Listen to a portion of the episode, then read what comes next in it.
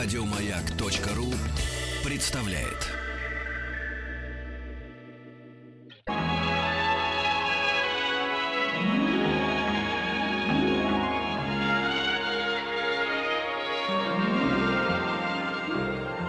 Уральские самоцветы.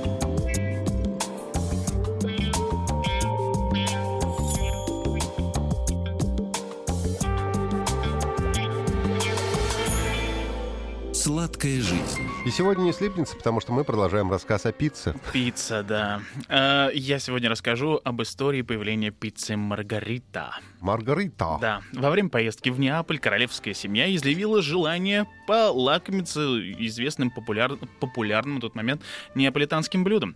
Приготовить пиццу для почетных гостей было поручено Рафаэля Эспозито. Ну, я думаю, неаполитанцы, у них достаточно такой корявый язык итальянский. Они, может быть, и по-другому произносят эту фамилию. Эспозито, может быть, даже. Так вот, самому, он был самый опытный повар в Неаполе. Стараясь угодить королеве, он изготовил для нее сразу три вида традиционного неаполитанского угощения. С оливковым маслом, помидорами и чесноком, с базиликом, сыром и шпиком, а начинку для третьей пиццы придумал особую из белого сыра, алых помидоров и зеленого базилика. То есть э, выбрал те продукты, которые э, составили э, ну, цветов итальянского флага, естественно. М, Патриотическое блюдо так понравилось королеве, что она позва- э, позволила повару назвать созданное им кулинарное блюдо, этот шедевр, своим именем. Поэтому с тех времен пицца Маргарита завоевала славу самой изысканной еды во всей Италии. Сейчас, конечно, пиццу Маргариту уже таких цветов не увидишь. А точнее зеленого, белого и красного. Она больше всего чаще, и чаще всего напоминает обычную сырную пиццу, если так заказывать в обычных заведениях. Но мы же не в Италии, с другой стороны. Естественно. И, скорее всего, делается это все не по классическому рецепту. Так вот, с тех пор королева приказала, чтобы эту замечательную пиццу готовили исключительно у нее во дворце. Так что вот такая вот королева. Не дала никому попробовать э, именно этот рецепт.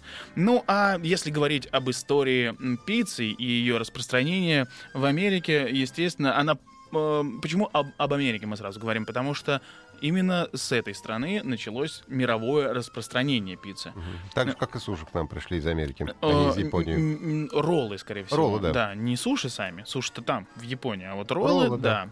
Так вот, э, собственно, естественно, итальянцы привезли пиццу сначала в Соединенные Штаты. Это есть два таких анклава, два противоборствующих лагеря, нью-йоркская пицца и чикагская пицца, естественно. Все остальное считается не канон э, и самодел, э, самоделкины, потому что, ну, именно в этих двух городах селились чаще всего итальянцы.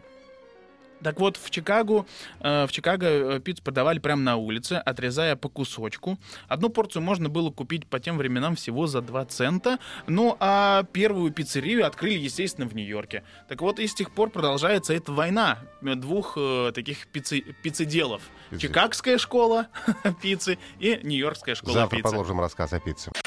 Еще больше подкастов на радиомаяк.ру.